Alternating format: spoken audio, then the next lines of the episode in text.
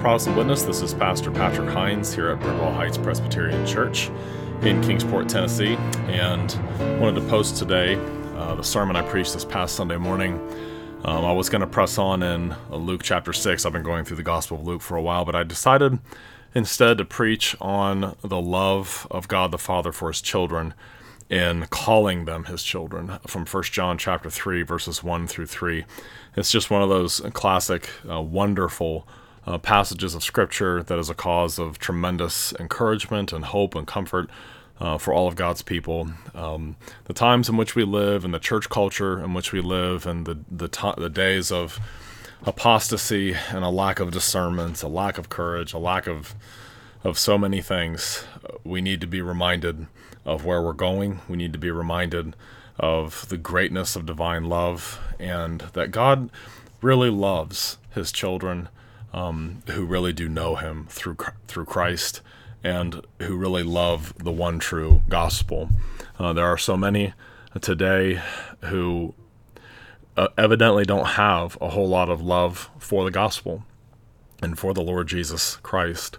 And there seem to be, you know, more and more who are willing to give some lip service to him, but at the end of the day, they're they're not willing to stand up and um, oppose that which is false, uh, that which is a direct assault on the perfection of the work of Christ, that which is an assault on the gospel itself.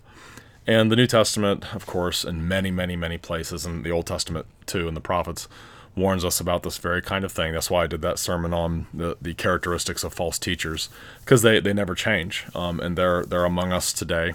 And it's going to be interesting to see what plays out in the next couple of years um, in my in the denomination that I'm in, the PCA.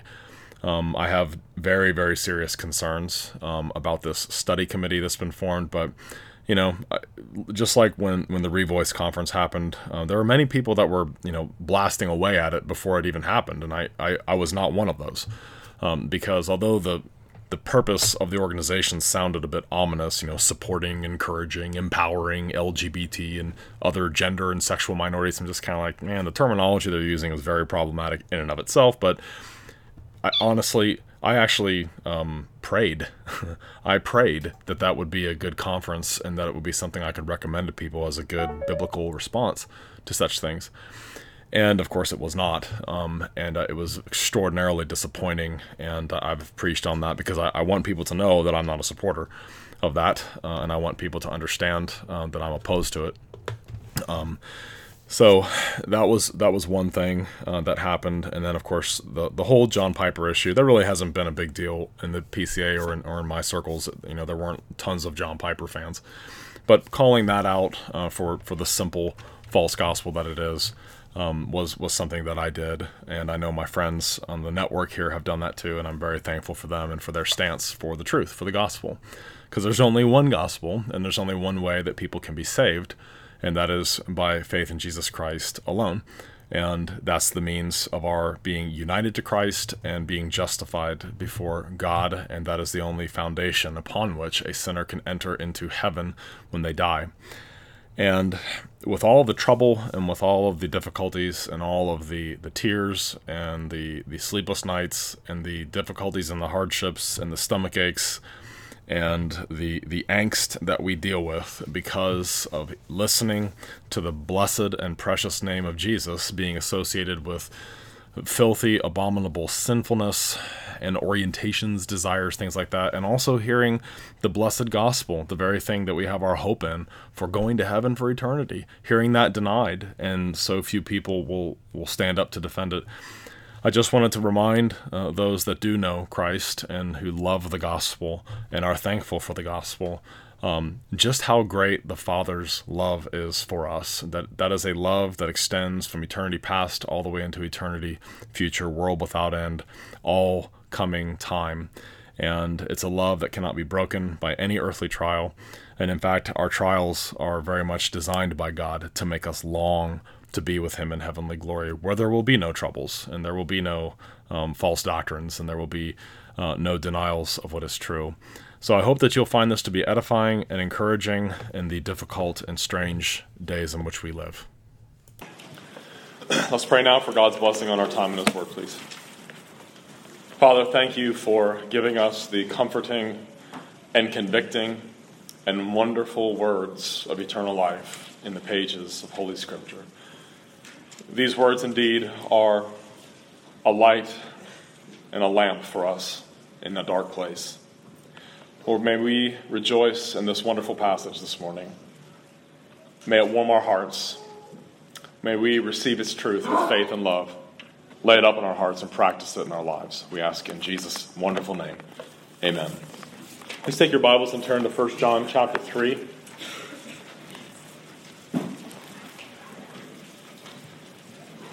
One more week detour from Luke, and then we'll get back to Jesus' wonderful Sermon on the Mount, the abbreviated version of it in Luke, but I wanted to speak on these three wonderful verses to you all. 1 John 3, verses 1 through 3.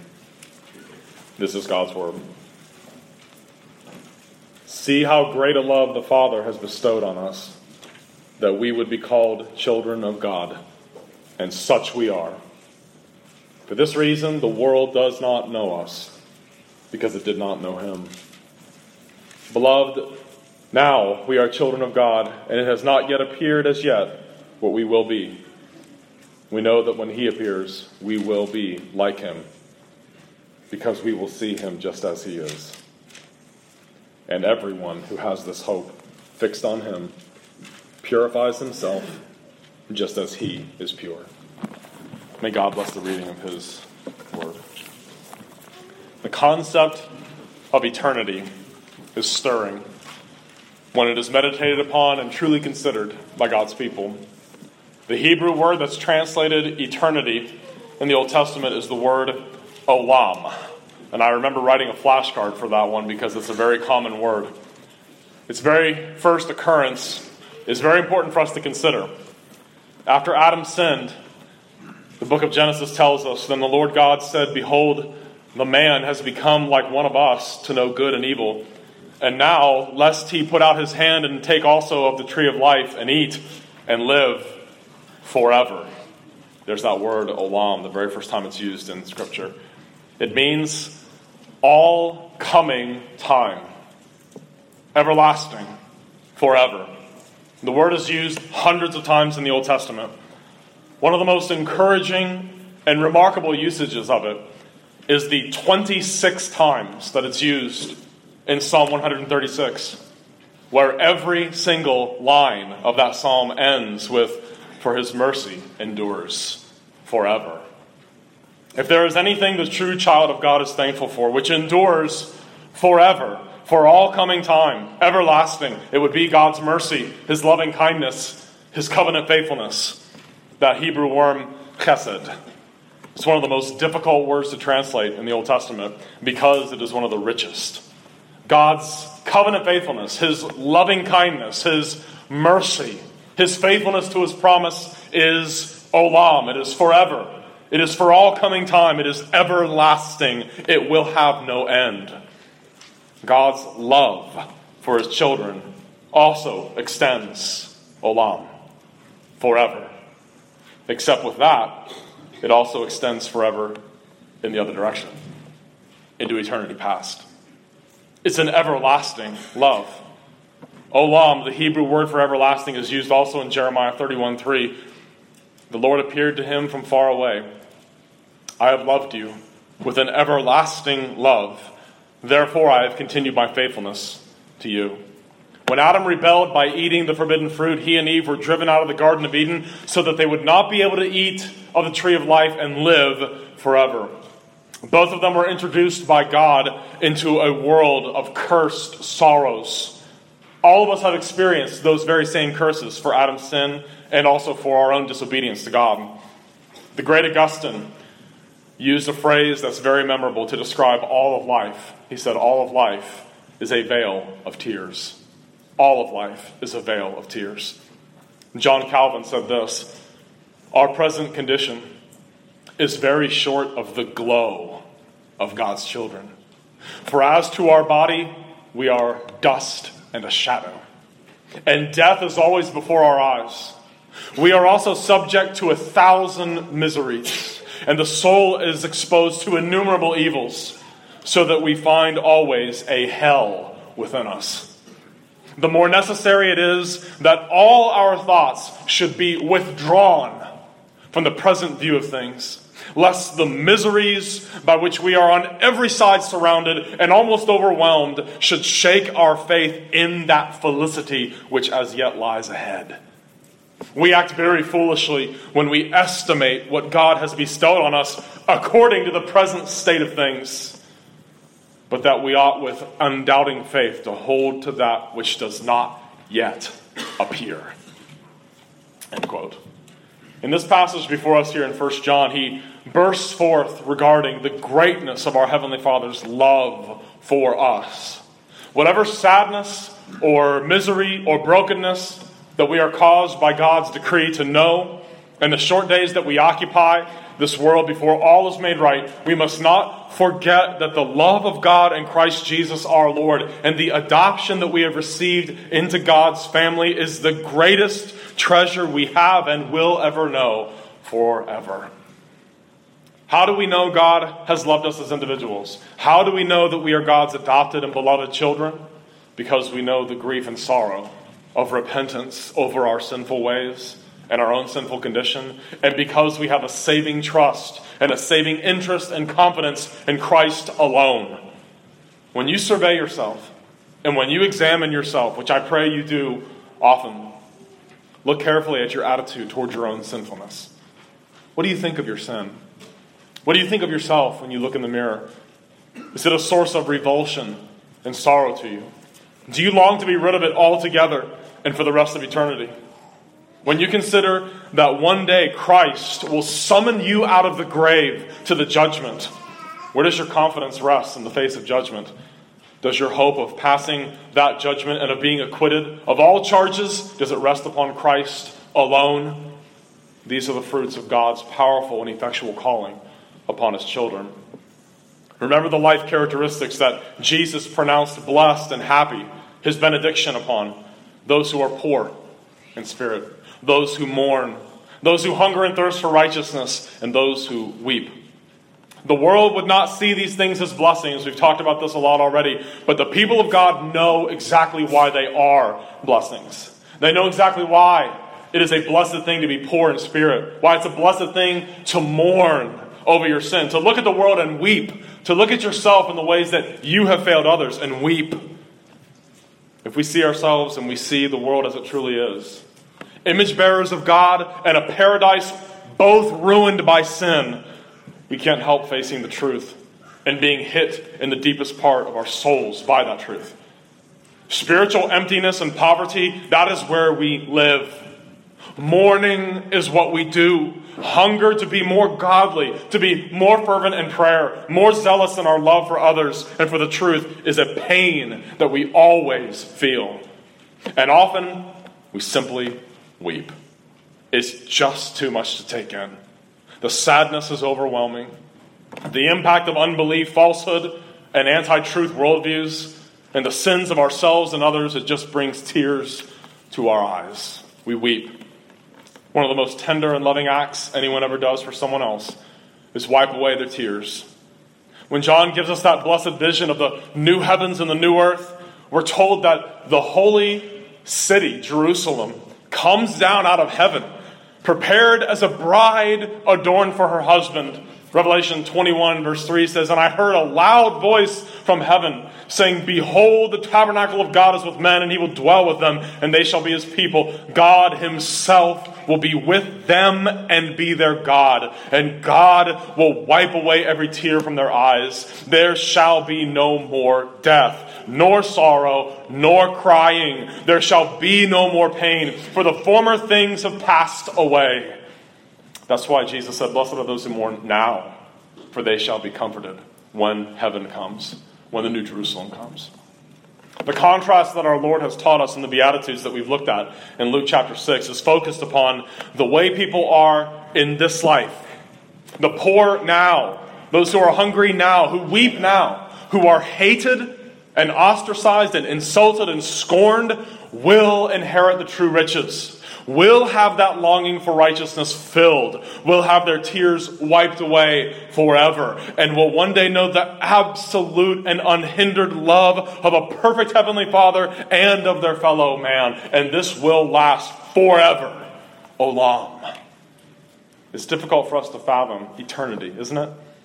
When the short number of years that we've lived in this world, that's all we've ever known. But in our ever changing and difficult world, we have the unchanging character of our Creator and His God breathed Word, the Bible. We were saved in hope, Paul says in Romans 8. But hope that is seen is not hope at all, for why would one hope for what he sees? You know what Paul's point is there? The best is yet to come. The best is always yet to come. Let's look at this wonderful passage before us on the glory of the love of the Father for his children. Look at uh, point number one there in your outline. There's an outline on the back of your bulletin. A unique kind of love for an unknown people. I've called point number one. Verse one See how great a love the Father has bestowed on us, that we would be called children of God, and such we are. For this reason, the world does not know us because it did not know him. In 1 John, thus far, leading up to chapter 3, there are warnings about deception. There seems to be a lot of that in Scripture. Warnings about deception. Don't be deceived by this. Don't be deceived by that. And then there's also these glorious promises. First John 2 25. And this is the promise that he has promised us eternal life. Remember, Adam and Eve were barred from entering back into the garden lest they should take of the tree of life and eat and live forever. Well, at the end of Revelation, the path of the tree of life is reopened to us, and we will eat from the tree of life and live forever because Christ has earned that right for us. And so we have that promise, eternal life. And then John just bursts out in, in chapter 3. He exclaims, Behold, see, the Holy Spirit would have God's adopted children in the darkest days that they know to remember. Behold, see, how great, what manner, what kind of love the Father has bestowed on us, what He has given to us. You see, it was God the Father who chose us in Christ before the foundation of the world. Ephesians chapter 1 verses 3 through 6. Blessed be the God and Father of our Lord Jesus Christ, who has blessed us with every spiritual blessing in the heavenly places in Christ, just as he chose us in him before the foundation of the world, that we should be holy and without blame before him in love, having predestined us to adoption as sons. Isn't that a glorious thing to know? We were predestined by God. Our destiny was determined before God made the world that we would be adopted into God's family, that we would address Him as our Father forever once He adopted us. And why does He do this? According to the good pleasure of his will, to the praise of the glory of his grace, by which he has made us accepted in the beloved one, in Christ. The Father's choosing and his predestining before the foundation of the world is specifically said in that passage to be of us. The Father's love for those adopted children, it is particular and it is individual. It is an everlasting, particular, and individual love for chosen children. He loved us, those chosen, to glorify His glorious grace. And God's love, please hear me, it does not differ from one child to the next. It is identical to them all. From the covenant child that God sovereignly decrees because it pleases Him to regenerate them while they're still in their mother's womb, like John the Baptist and they never know a day of unbelief. They never know a day of rebellion in their life, and they walk with Jesus their whole life, and they go on to glory when they die. From that person to the dying thief who was effectually called in the final minutes of his life, God's love for that one is identical to the covenant child regenerated in the womb. The covenant child who knows Christ all her days in this world before she goes to be with Christ in glory was loved with that great love in the same way that thief was as well. He too had been chosen in Christ before the foundation of the world. How great a love the Father bestowed on him, even though he wasn't adopted until those final minutes of his life. The repentant thief loved, chosen, just like the covenant child loved, chosen.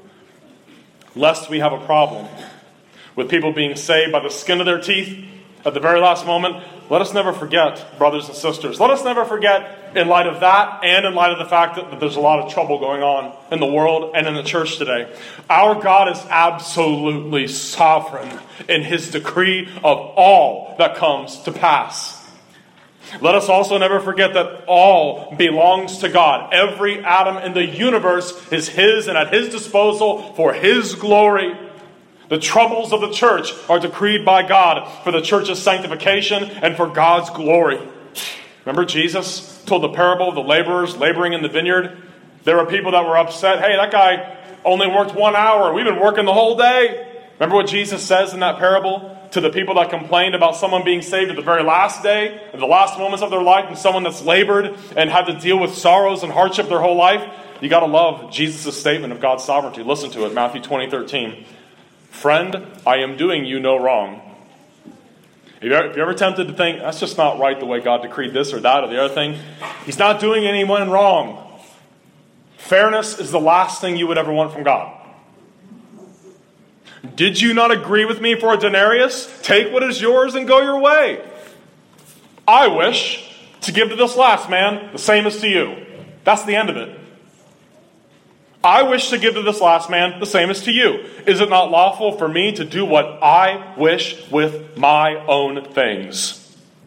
Or is your eye evil because I'm good? The love the Father has for every single one of his children, regardless of the path that he decreed by which he would bring them to Jesus Christ, be it the smooth path being born into a, a, wonderful home where they were loved and discipled their whole life, or a life of crime that ends nailed to a cross, and you come to your senses in those final minutes. The love that the Father has for all of His children is exactly the same because that love is simply an extension of His love for His Son.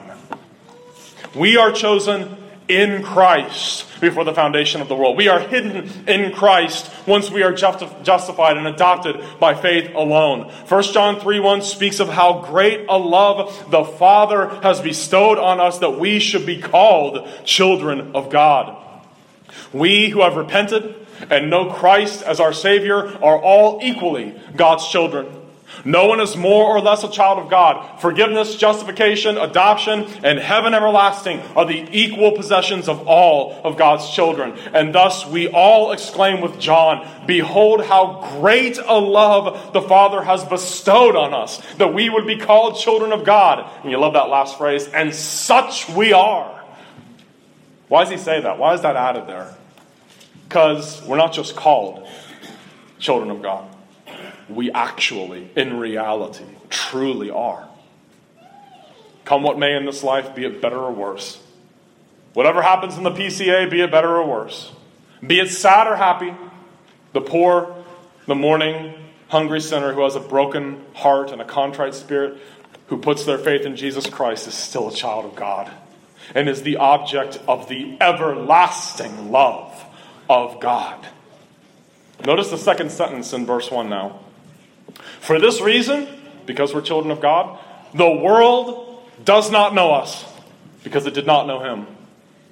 It's often a grievous thing to bear the constant hatred, the insults, the ostracizing, the scorn of the world.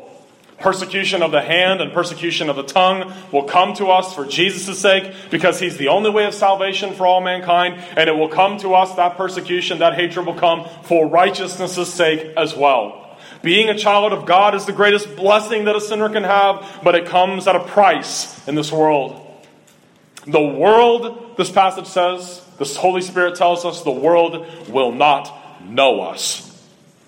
What that means is this the unbelievers around us will not understand why we are the way we are. Why are you the way you are? They will not understand why you try to be godly why their sin bothers you, why you try to be righteous. They will not know us in the sense that they will not be able to fathom why we do not go with our culture's moral collapse. Why do we not just go along with it all?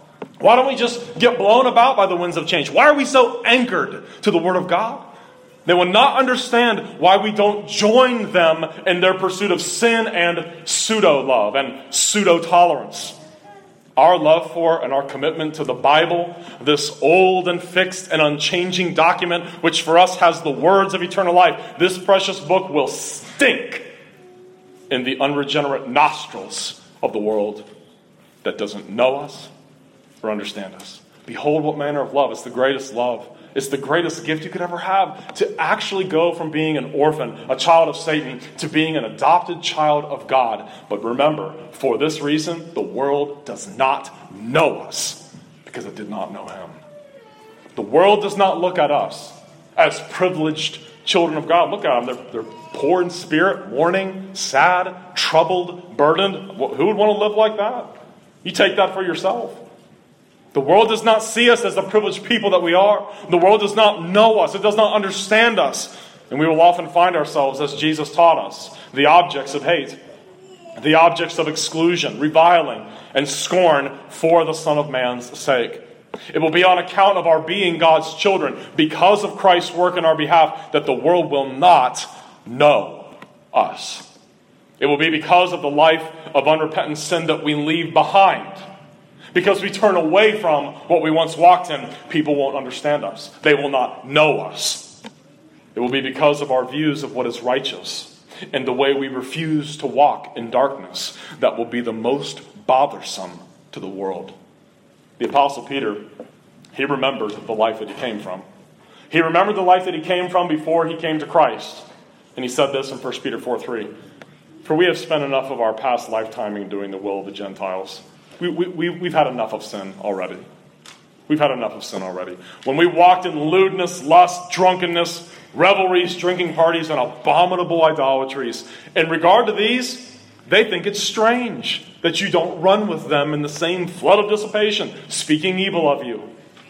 The world does not know us because we are children of God. It's a difficult road because of this.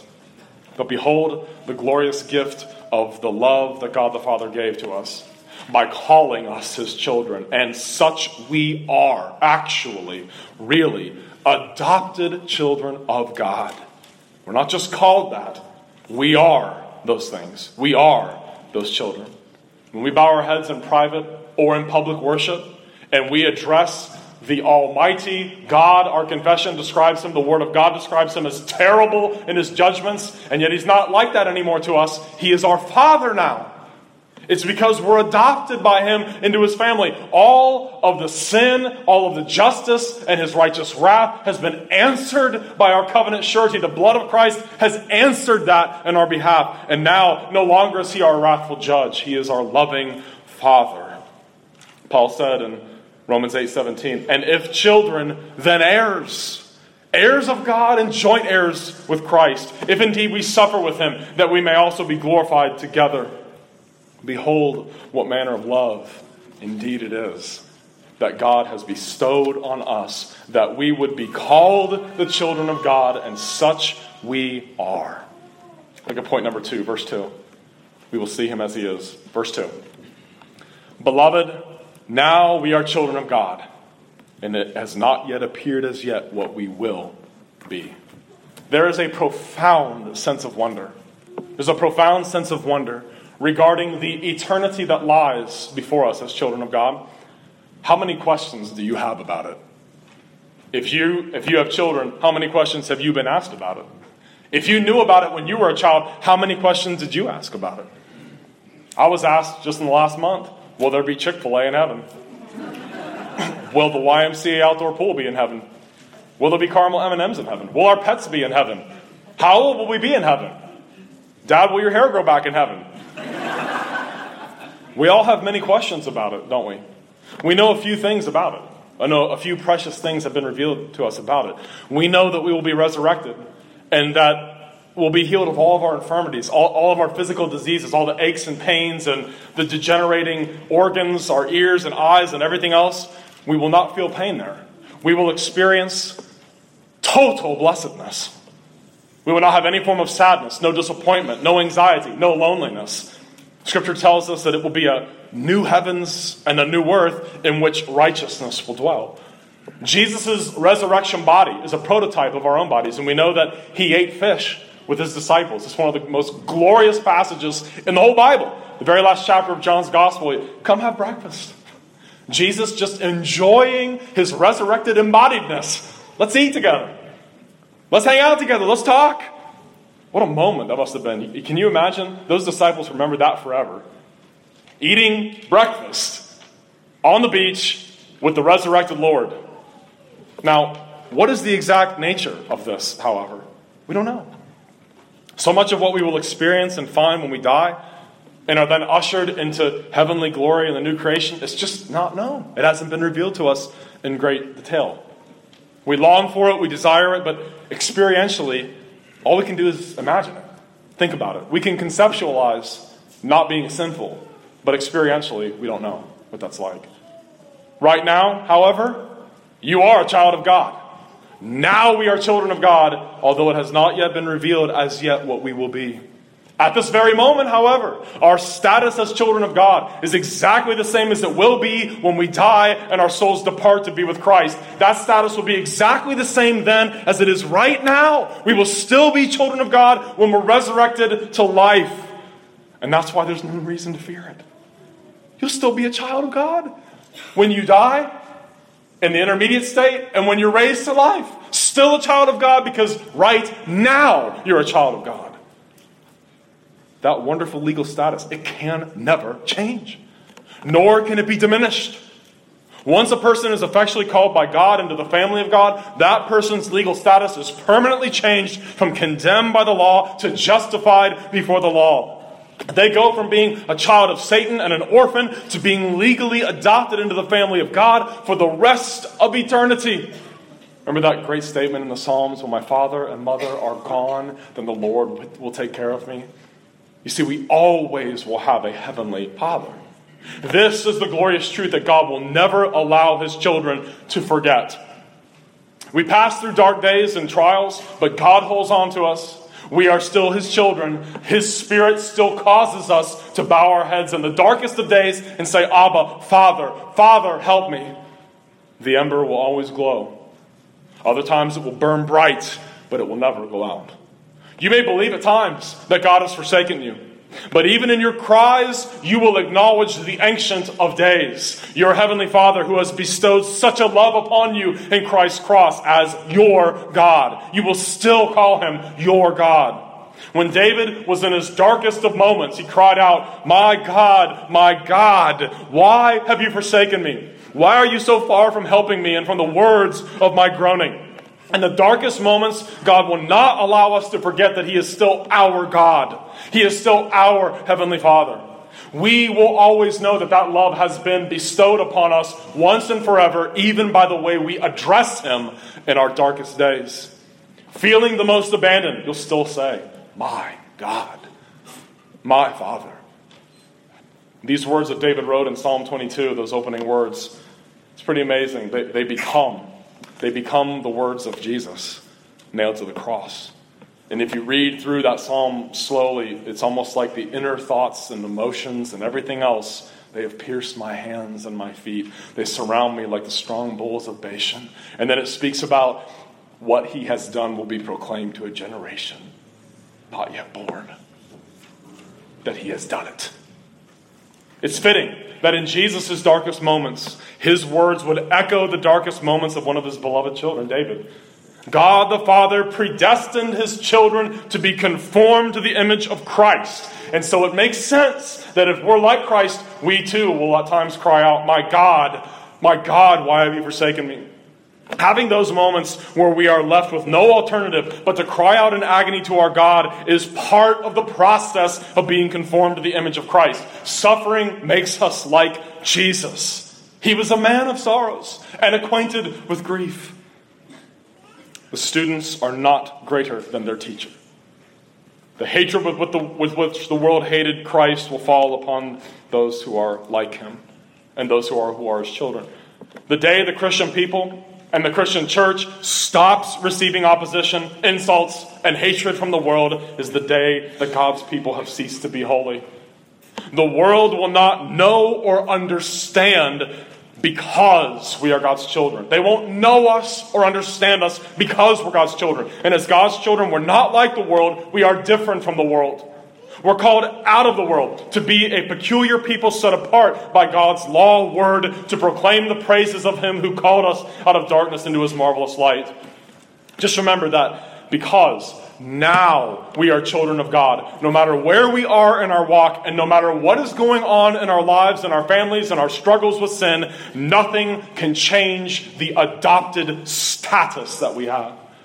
So if we are in Psalm 22 right now today and crying out with David, with Jesus, My God, my God, why have you forsaken me? Or if you're in a season of blessedness and peace and a season of great happiness with joy, and you're saying with the Apostle Paul, I know whom I have believed, and I am persuaded that he is able to keep what I've committed to him against that day. I am persuaded that neither death nor life nor any other created thing shall be able to separate us from the love of God which is in Christ Jesus our Lord. Whether you're there with David crying out that, or with Paul in Romans 8 saying that, the infinite anchor that will never move and is not able to move is God's character, His purposes, and His everlasting love. That endures forever. And the absolute certainty of His wonderful promises to us never changes. Can a heartbroken person still be a child of God? Who can know that they have everlasting life and everlasting heavenly bliss waiting for them? Absolutely. Can a person who just found out that they're healed of serious diseases and now have a clean bill of health, can they know that they're a child of God going to heaven forever? Yes, absolutely. We may be happy and rejoicing over the peace and the blessings we have, or we may be reeling emotionally or physically because of terrible news, terrible trials, terrible feelings or terrible thoughts, terrible battles with our remaining sinfulness.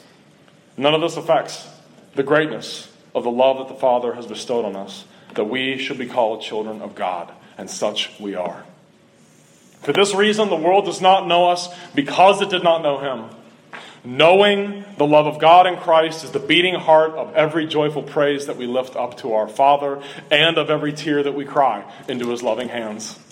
When we are victorious over our besetting sins, and God is filling our hearts with joy that yet another vice has been put to death in our lives, another sin's been put behind us, the greatness of divine love remains constant, and our status as God's children remains unchanging.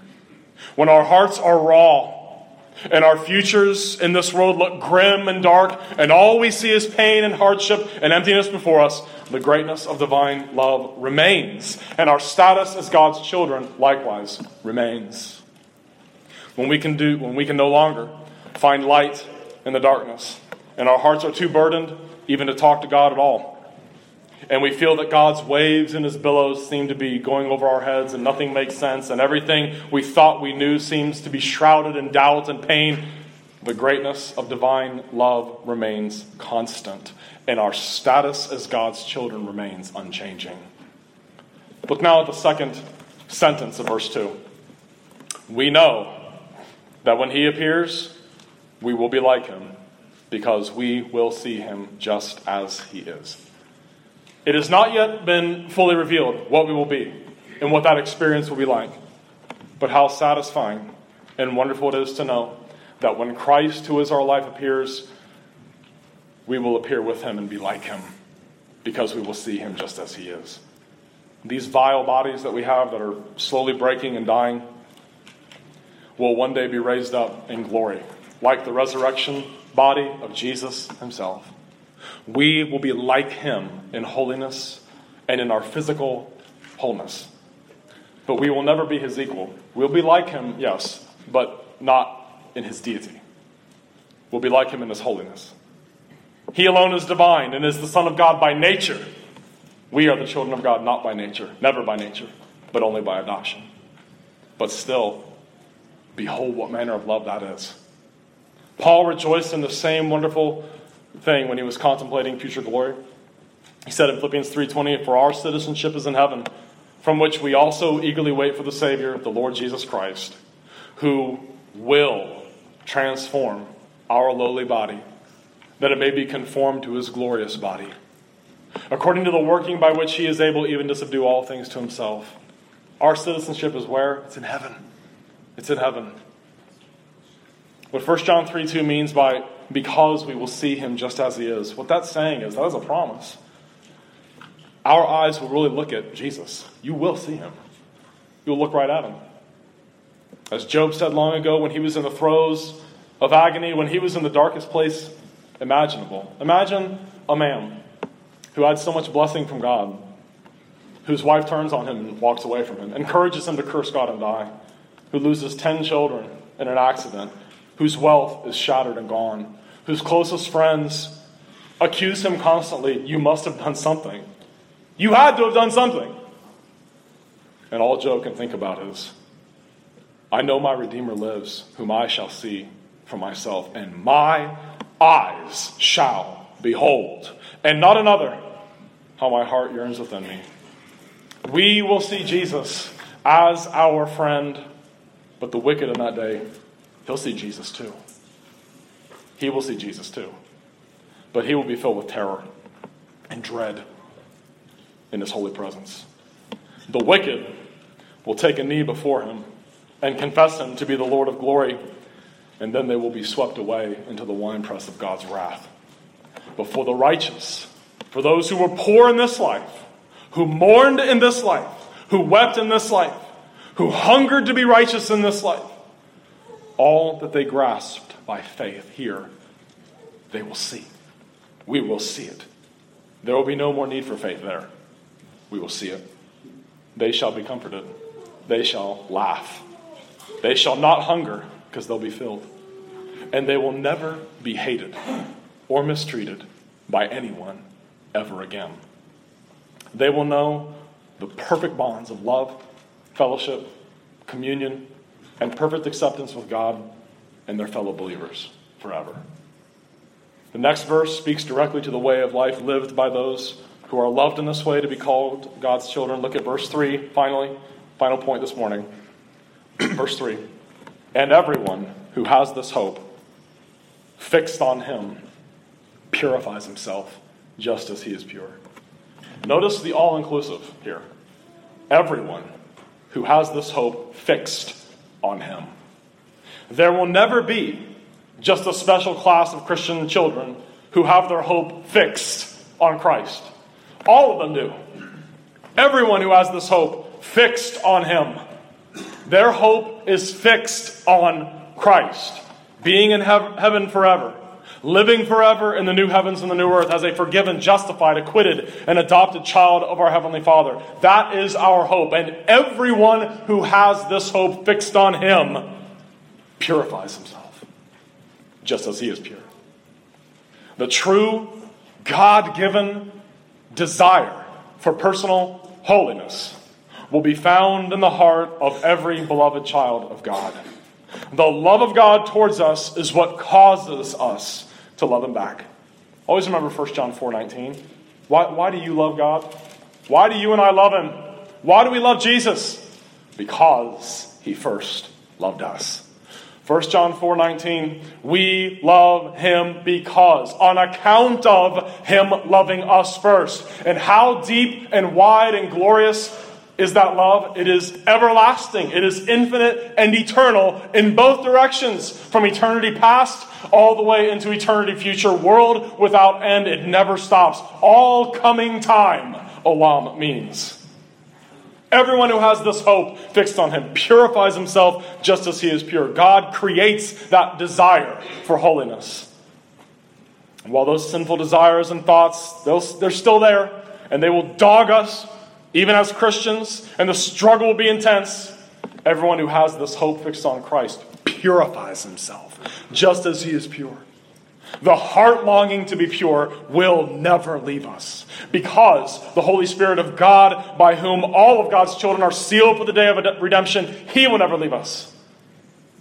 We are called away from sin, darkness, error, idolatry, and the sinful nature that we've inherited from Adam to a life of holiness and consecration to Christ. Now, one may ask the question, reading this verse, but, but isn't it God who purifies us? Isn't it God who does this for us?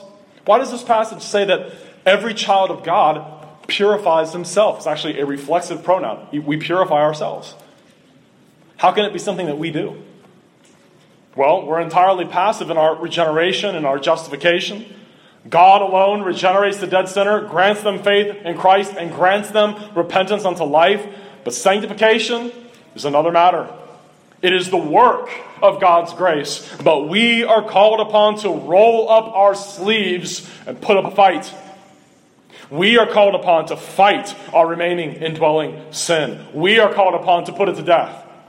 Romans 8:12 Therefore brethren we are debtors not to the flesh to live according to the flesh for if you live according to the flesh you will die. But if by the Spirit, you see where that comes from? The Holy Spirit of God. If by the Spirit's presence in you, you put to death the deeds of the body, you will live. Following almost exactly the same progression of thought that 1 John 3 1 and 2 follows, Paul wrote these two wonderful verses in Colossians 3, verses 4 and 5. When Christ, who is our life, appears, you also will appear with him in glory. That's God's promise to you if you're a child of God. When Jesus returns, when he comes back to the earth, you will be with him in glory. Therefore, in light of that gospel truth, put to death your members. You, Christians, children of God, put to death your members which are on the earth fornication, uncleanness, passion, evil desire, and covetousness which is idolatry. I love how the Holy Spirit includes that catch all phrase there evil desires.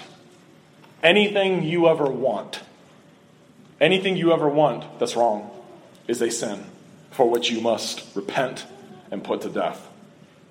How do we put sin to death? How do we do it? How do we purify ourselves? We who have this hope fixed on Christ, how do we purify ourselves even as He is pure? Obedience to God's word. We stay on our knees in this life. We pray that God would create a hatred of sin where there is still as yet some degree of love for it. Why do we have these problems with these specific sins, these little groups of sins in our lives? Why do they keep coming back? Because we don't hate them as much as we should. We don't hate them as yet as much as we should. Pray. When you feel that affection welling up in your heart for whatever that sin is, Lord, help me. I don't hate it. I don't hate it as much as I should. Lord, create that fiery, burning hatred for the sin. Create it in me. There's still some love for it. Make me hate it. We look at what we have in our rooms, in our homes, in our paths that we walk and drive on. If we see sinful temptations that we can avoid, we avoid them. If we see things that are a source of stumbling for us, that trigger evil thoughts or stir evil imaginations towards sin, we remove those things. God works through the Word, the sacraments, prayer, fellowship, and our accompanying actions. Obedience. Sanctification is not something that we consider like this. Well, if God wants me to refrain from this sin, He'll do something to stop me, or He'll take away this evil desire from me. I remember someone called into a reform radio program years ago and said, You know, with regard to my sanctification, I had a friend to tell me I just need to let go and let God. What should I do? And the guy said, Shoot your friend. you don't let go and let God. You roll your sleeves up. You take action. You be aggressive. God does want us to refrain from sin. And we must make use of the means He is faithful in providing us to do so. Will we ever purify ourselves perfectly pure? Not in this life. But purity is still our goal, it's still the target. It's still the target.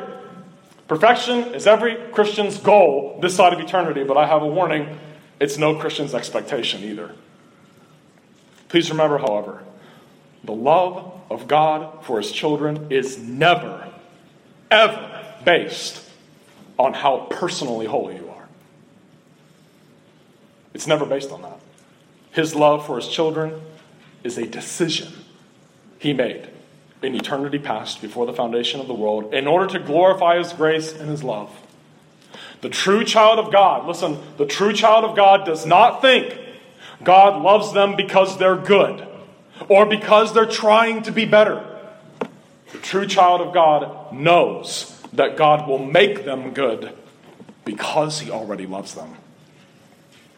God's amazing love for his children is prior to personal sanctification and holiness. God's love is never his reaction to our purification of ourselves. God's love for us is because we are in Christ.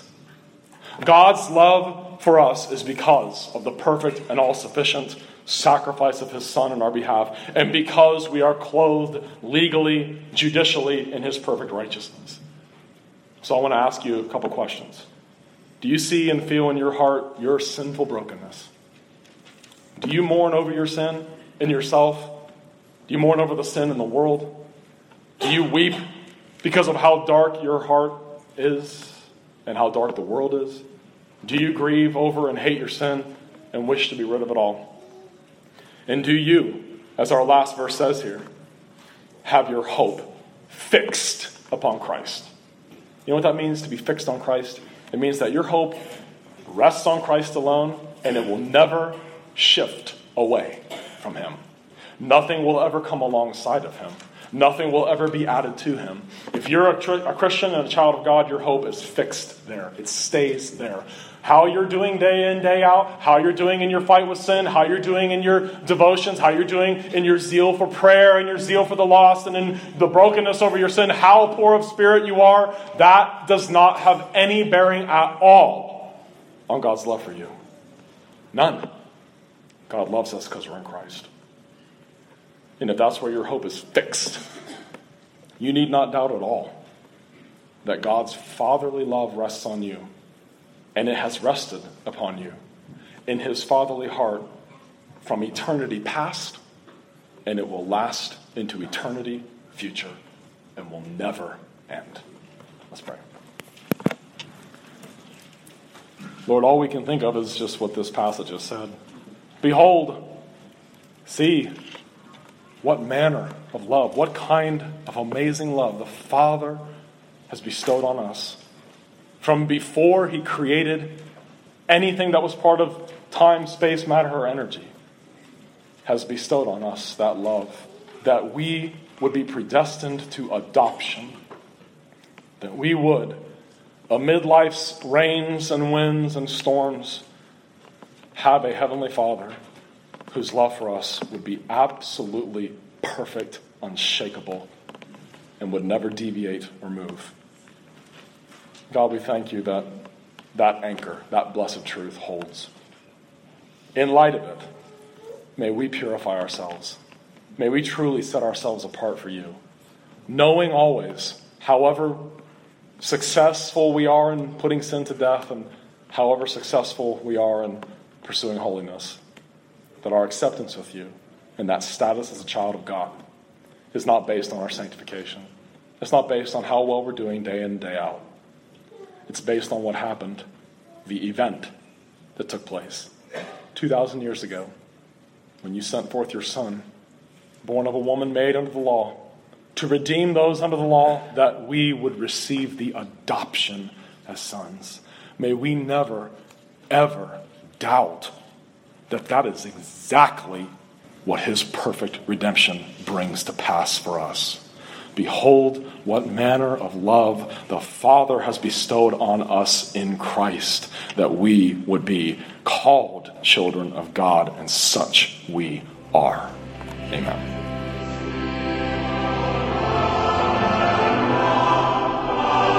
This is Pastor Patrick Hines of Bridwell Heights Presbyterian Church, located at 108 Bridwell Heights Road in Kingsport, Tennessee, and you've been listening to the Protestant Witness podcast.